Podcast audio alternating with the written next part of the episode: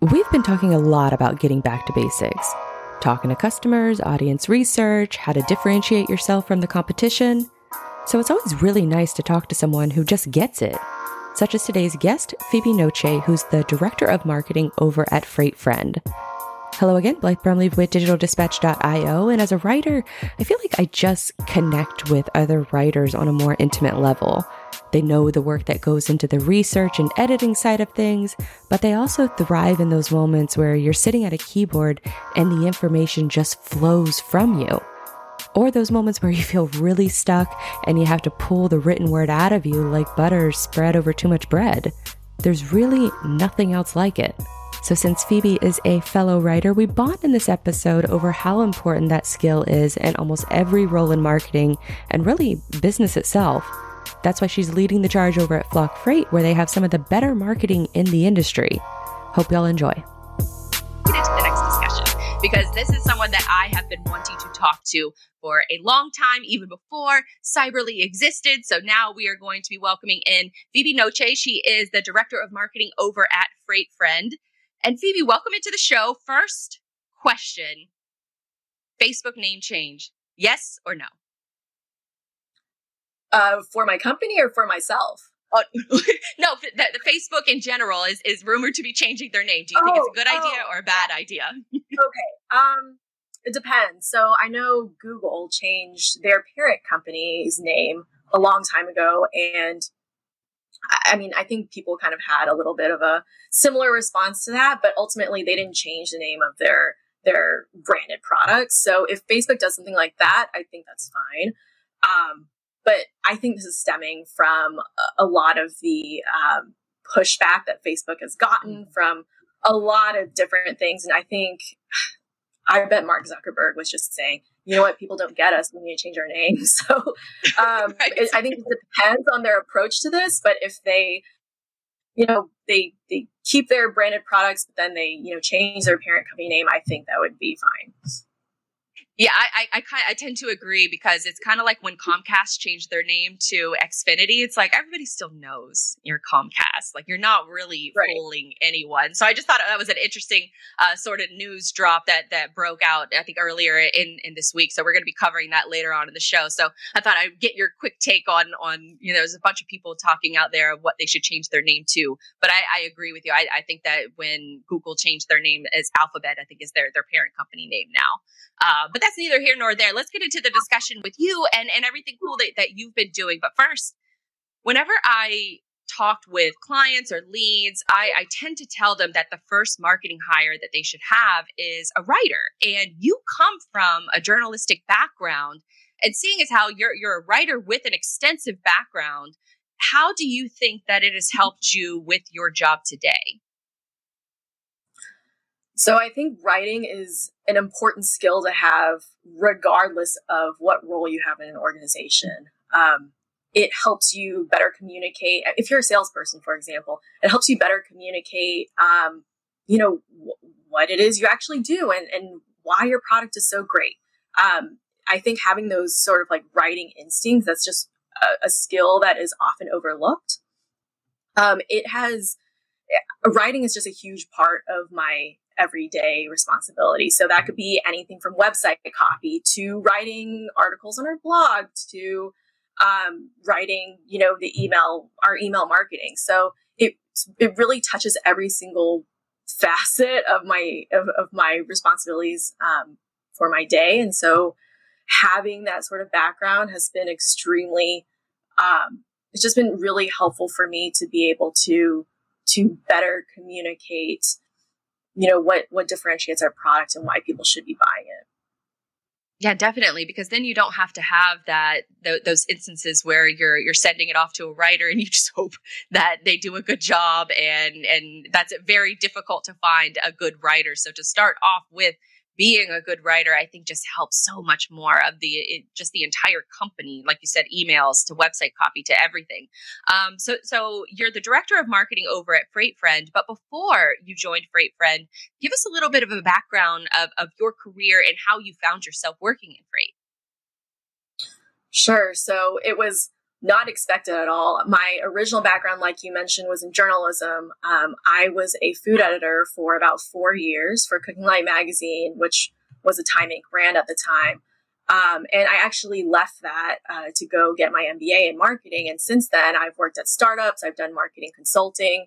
Um, and I actually was recruited out of my consulting gig to to run marketing for Freight Friend. And one of the reasons why I joined was it's kind of funny. A startup that I worked at two jobs ago, um, a company moved into our same building, and that company was called ShipBob. I don't know if you know about them, yeah. um, but they, they, they do fulfillment. They're kind of a little bit of a unicorn in the industry. They um, they raised a very large Series E that coincidentally my friend's husband uh, worked for the VC that raised that round, and so um, just that kind of there, there was a little light bulb that went off in my head about the industry and knowing that there was a lot of investment being poured into it.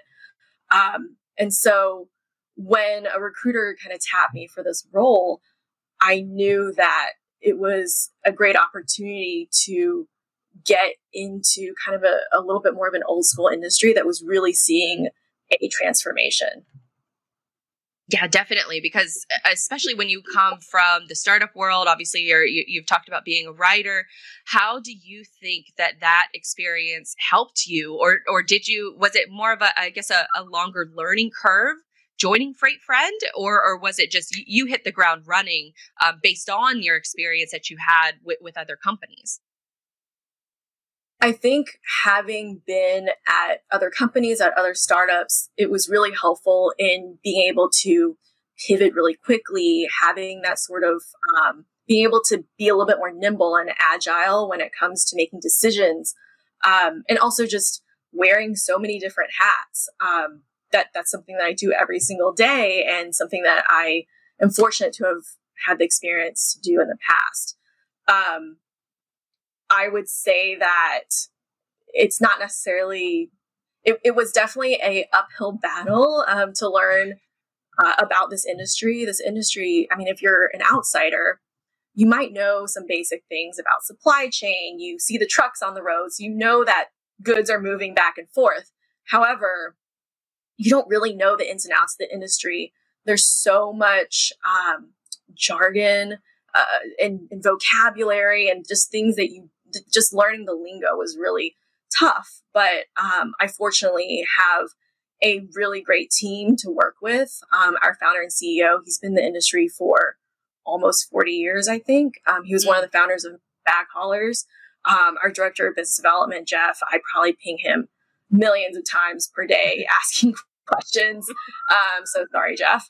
Um, but he comes from a brokerage background. Our CCO comes from a brokerage background. So um, having you know that kind of mind share has been really helpful in kind of eh, you know getting to know the industry and also great resources like um, you know reading FreightWaves articles and things like that have been really helpful now you mentioned, you know, wearing a, ton of hats whenever you you first got to Freight Friend. I imagine that that's still the case because there's so many companies that are are just honestly blessed if they even have one person dedicated to marketing.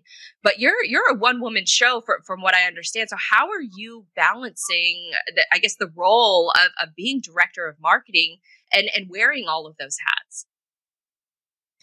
It's really about prioritization so when I first got here, it was we wanted to start basically from scratch. Um, and so for me, that was better understanding our users, how they use the product, um, just understanding status quo. Um, mm. you know, doing some of those interviews with um, people in the industry, and then and then being able to kind of make a game plan and say, hey, we want to redo the website as soon as we can. We um, our sales team needs materials to sell. So they need sell sheets, they need, you know, the contract and all those sorts of sales enablement tools. Um, so that was kind of the, the start. And then eventually, um, you can focus a little bit more on long term sort of goals. And so, for example, right now, you mentioned a lot about SEO um, previously, and, and that's something that I'm actually focusing on right now and um, and doing a lot of that through through owned content. And, and, and so when you first arrived, so you really, I guess you sort of honed in on prioritizing those different immediate needs, and then you, I guess for, from reading between the lines, that then you can start to kind of navigate after you develop the, those first, like I guess, quick needs. Then you can start to navigate what I guess a, a traditional marketing plan looks like. Can you walk us through of, of where after those immediate needs are met?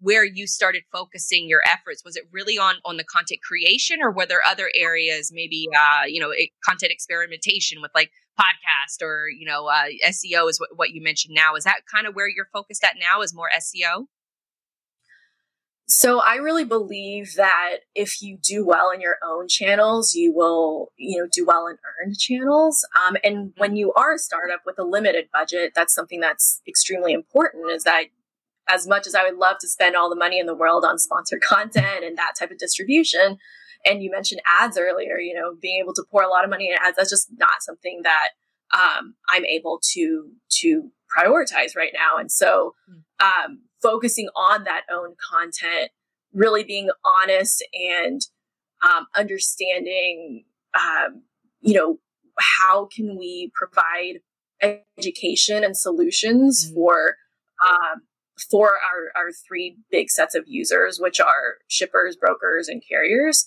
Um, and then ultimately, how does that tie into the larger marketing picture? So, like like you mentioned, SEO that is something that I like this week is something that I'm super focused on. Um, and and a lot of that, you know, is just like through through keyword research, through optimizing our website, and all sorts of things like that.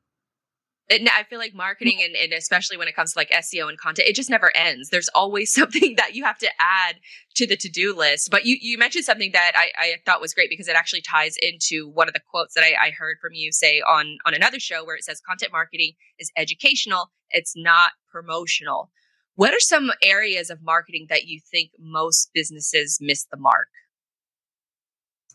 I think when it comes to B2B marketing, a lot of people are just so advertorial. They're so mm. um, they they want to they want to talk about their company in in that limited sort of time span that they have to shout it to the world, right?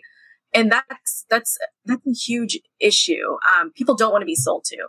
They they just don't. Mm-hmm. Even when they want to buy your product, they don't want to be sold to.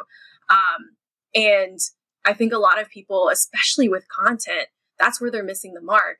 They're they're every you don't want to be associated with promoting yourself at every turn whenever you open your mouth. That's just something that you just people are going to start tuning you out.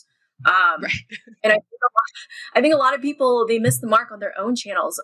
All their mm. all their posting are you know um, like so and so got a promotion and here is um, like here's this great new thing that we did. Here's a culture um, something something great about our company culture. And those things are a valid part of the marketing mix but for a lot of people that's the only part of their marketing mix. And what they really need to do is focus on what their audience is interested in first. I think if you keep that in mind then you won't go wrong do, do you have a process for figuring out what your your audience wants? I think that that's where that's where I kind of struggle with uh, personally, and and I really only get a ton of insights when I talk to my actual customers. So so do you guys have sort of I guess a maybe a, a feedback loop, or or how are you finding out what your audience ideally wants?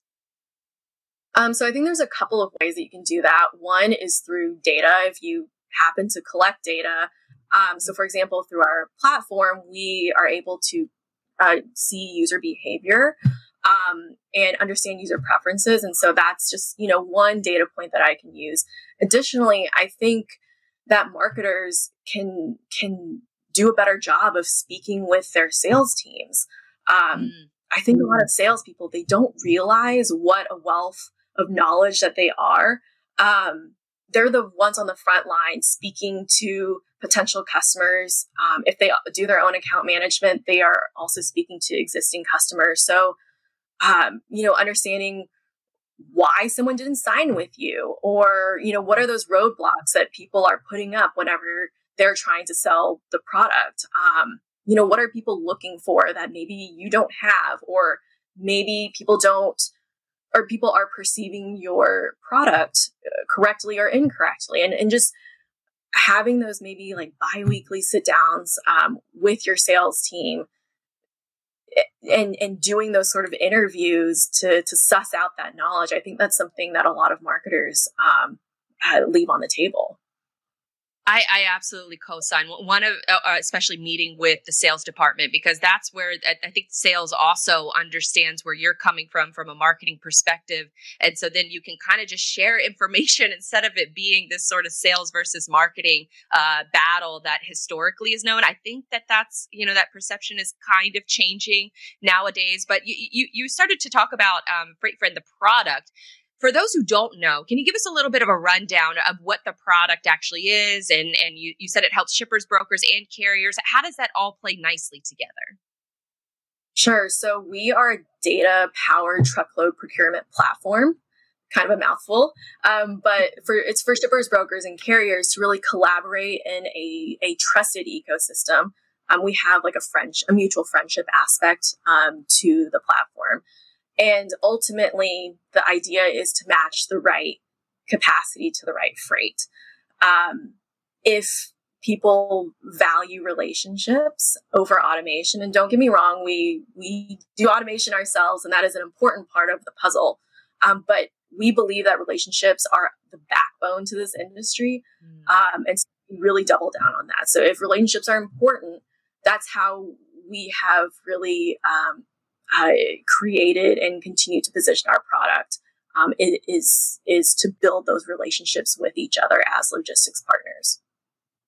So, so how does it, I guess, fit into, like, say, if I'm a broker, how does this tool fit within my workday? Am I checking it like first thing in the morning? Am I checking it? Am I keeping it open on, you know, maybe an extra tab on the browser? How does it fit into the, the I guess, a typical workday? Sure. So for brokers, um, there are a couple ways that we see people use it.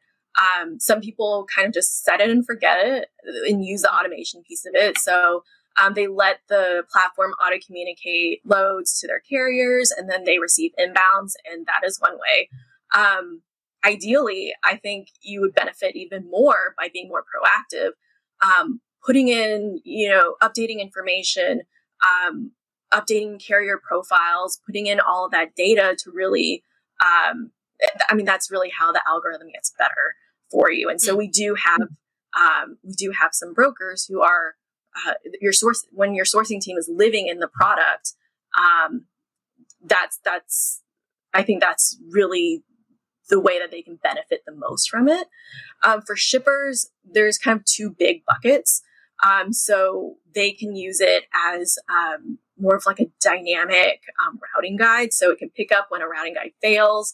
It can help mm. um, help you tender more flexibly, and then also we have a micro bidding function. So instead of waiting for um, instead of waiting for uh, you know the annual bidding process, which is super complex and a little bit cumbersome, you can initiate micro bids on the fly.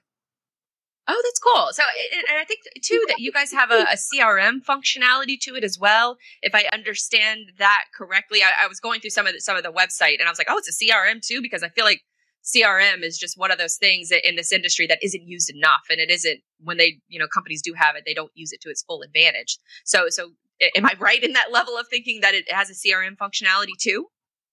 Yes, we do have a CRM functionality, but it's not CRM in the sense that not like a Salesforce sort of CRM, but mm. a um, a carrier relationship management tool. Um, so you can you can update you know carrier profiles and collect you know that sort of knowledge base there, um, and other people on your team can look at it. Um, it's something that it's really like a repository of data that is also you know being used to do the data matching.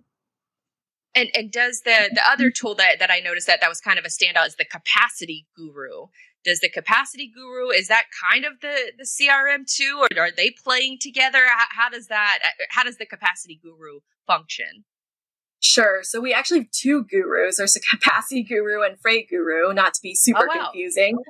Um, but the capacity guru is that dynamic routing engine engine that I mentioned before. Um, it, it ranks and prioritizes carriers for you know any shipment or, or shipping lane. Freight Guru does the same thing, but for freight. Um, I think the easiest way for people to think about that is uh, like d- the digital freight matching that people know and love already. Um, I think the difference really for those two products is that is really under the hood. Um, so it has the most sophisticated data blending that I've personally seen on the market. Um, and that, uh, in conjunction with the machine learning aspect, it continuously learns, you know, based on user behavior and preferences, and um, it just continuously updates that information so you're never working from something that's stale. And, and, and two with, with the the program because I feel like this is something that isn't done a lot in the industry, and that is the or it's it's coming along, uh, but integrations into other platforms, other TMSs in, in particular. How does Freight Friend play nicely with some of these, I guess, larger TMSs? Is it a complement to it, or is it kind of a, a replacement for for some of the functionalities that maybe a TMS maybe a little bit weaker in, or is it really like proprietary data that you should absolutely be using, you know, first and foremost, like maybe start your day with it? So we see it as like a TMS booster. Um, we integrate with, at a minimum basis at least, um, with all the major TMSs on the market right now. Um, I mean, but it can range from, you know, just like a live data sync all the way to book now functionality or quote functionality. Um, however, we are built on microservice API architecture, which means that um, we can integrate with proprietary TMSs or we do have some customers who don't want to work on our platform. They want to work within their own UI, and we're able to do that as well. That, that's unreal that you can you can speak so eloquently on all of these like complex like tech integrations and and the the functionality of the platform but then on the other side i think you're you're a one woman marketing show right so so do you have a team what what does your i guess sort of day-to-day structure look like uh, of your workday uh, it varies every single day. Um, sometimes there's fires you have to put out, and I, I, think it really just comes down to prioritizing and chunking out my blocks of time. Mm-hmm. Um, our CCO does have um, have a marketing background in addition to you know the the functions that he does today on a day to day basis. So having him on board has been really helpful, and having another marketing mind. Um, and then, as I mentioned before, I talked to our sales our director of uh, business development constantly through GChat, um, just about you know different things that he needs, or um, asking him questions about different things too. So, um, so it, it, just varies. So one day I might be uh, working with one of our freelancers on um, some articles that they're writing and, and, editing those. Another day I might be um, like scheduling social media posts. And then another day I might be, you know, working on that email newsletter, working on our website. It just really, really depends. But that's kind of what makes it exciting. Now you you talked about chatting with your your uh, business development, but how are you i guess managing that relationship between marketing and sales? Are you guys having regular meetings? Because i think that that's such a big challenge for for so many other companies. How are you finding success in in talking to, is it almost just like a friend relationship? Like uh or there do you have to i don't want to say like force it but do you have to have those regular bi-weekly meetings that maybe is is probably the right route of, of what you said earlier? How are you managing that relationship um, so we do have two meetings every single week that are more formal. Um, but there is a little bit of a friend aspect. And I think for me, I do like to get to my, know my coworkers on more of a personal level. Um, but of course, that's not necessarily necessary. Um, I think it's really just having that open line of communication. Having a little bit more of a flat hierarchy also helps. Um, and, and ultimately it's like a, uh, you know, it's both a give and a take, right? You have to understand their needs and and hopefully they are able to understand yours as well.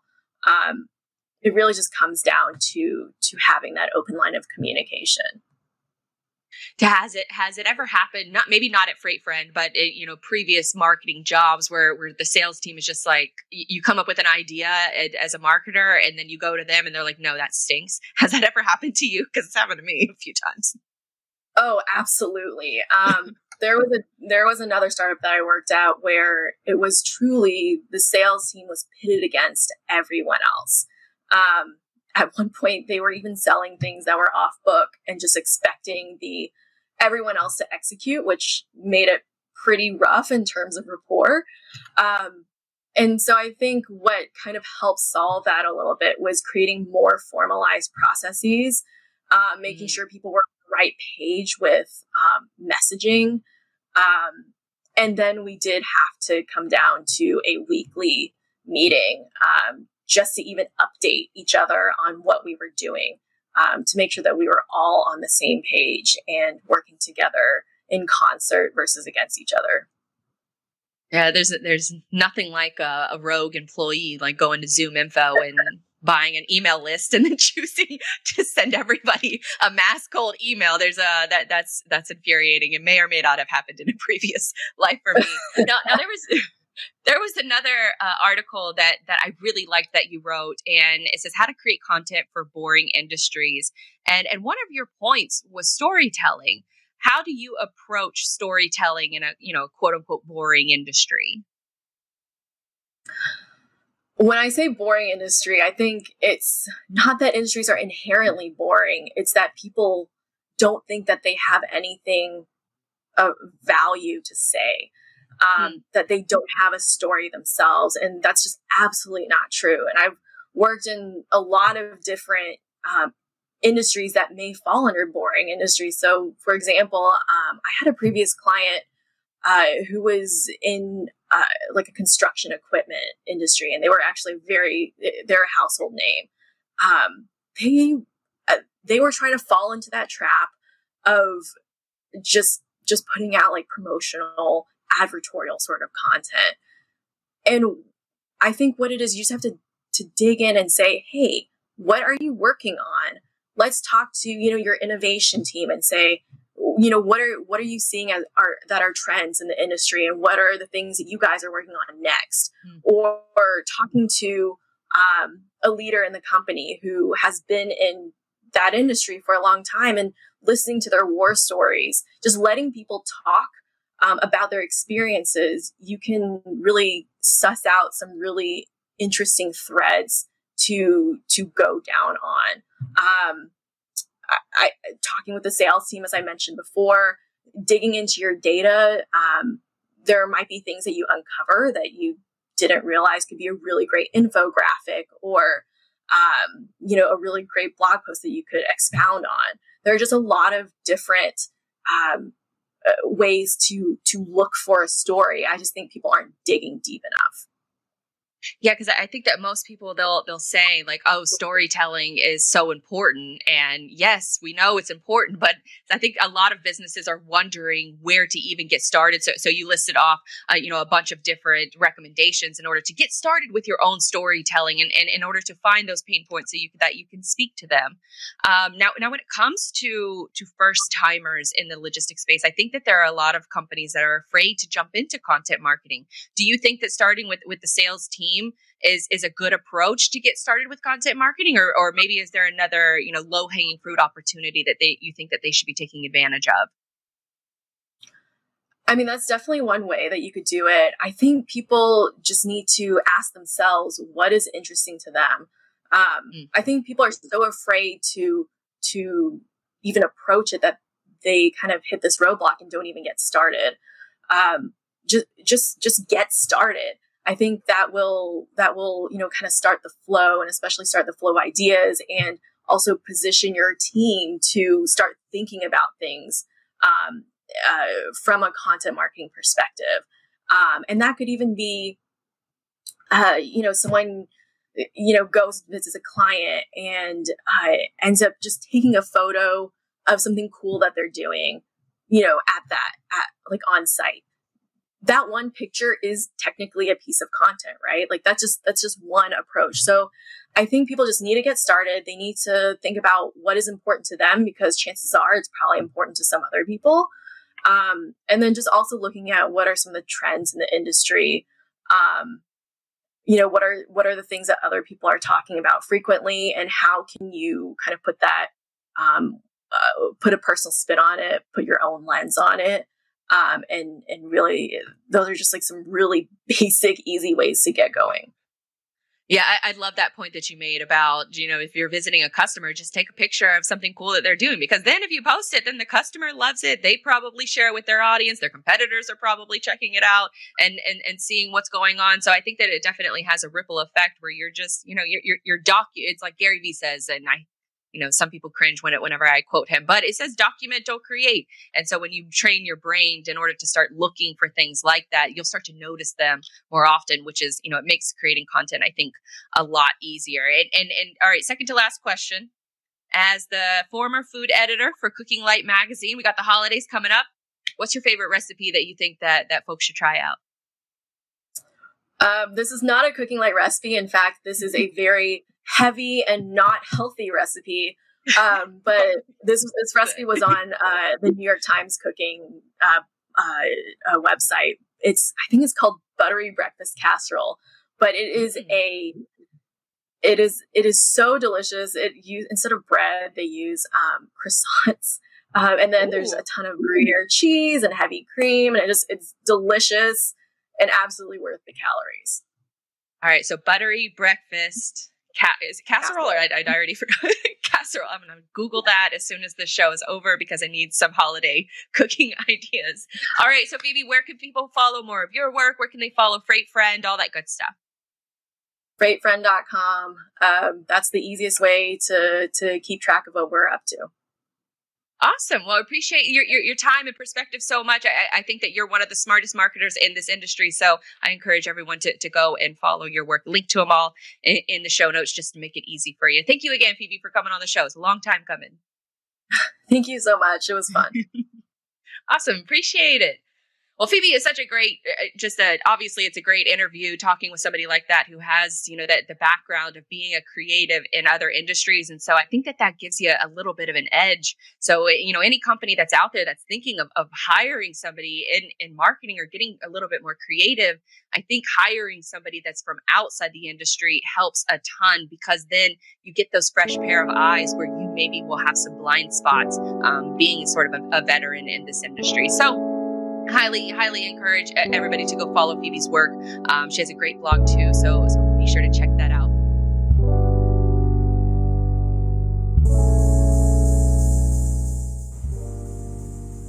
I hope you enjoyed that episode of the Digital Dispatch podcast. If you like what you heard, consider sharing it with a friend. Podcast discoverability is a bit of a challenge for creators like myself, so word of mouth goes a long way.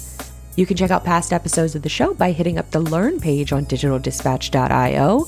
I also have some free courses on the site that cover content marketing, distribution, and even how to audit your own website.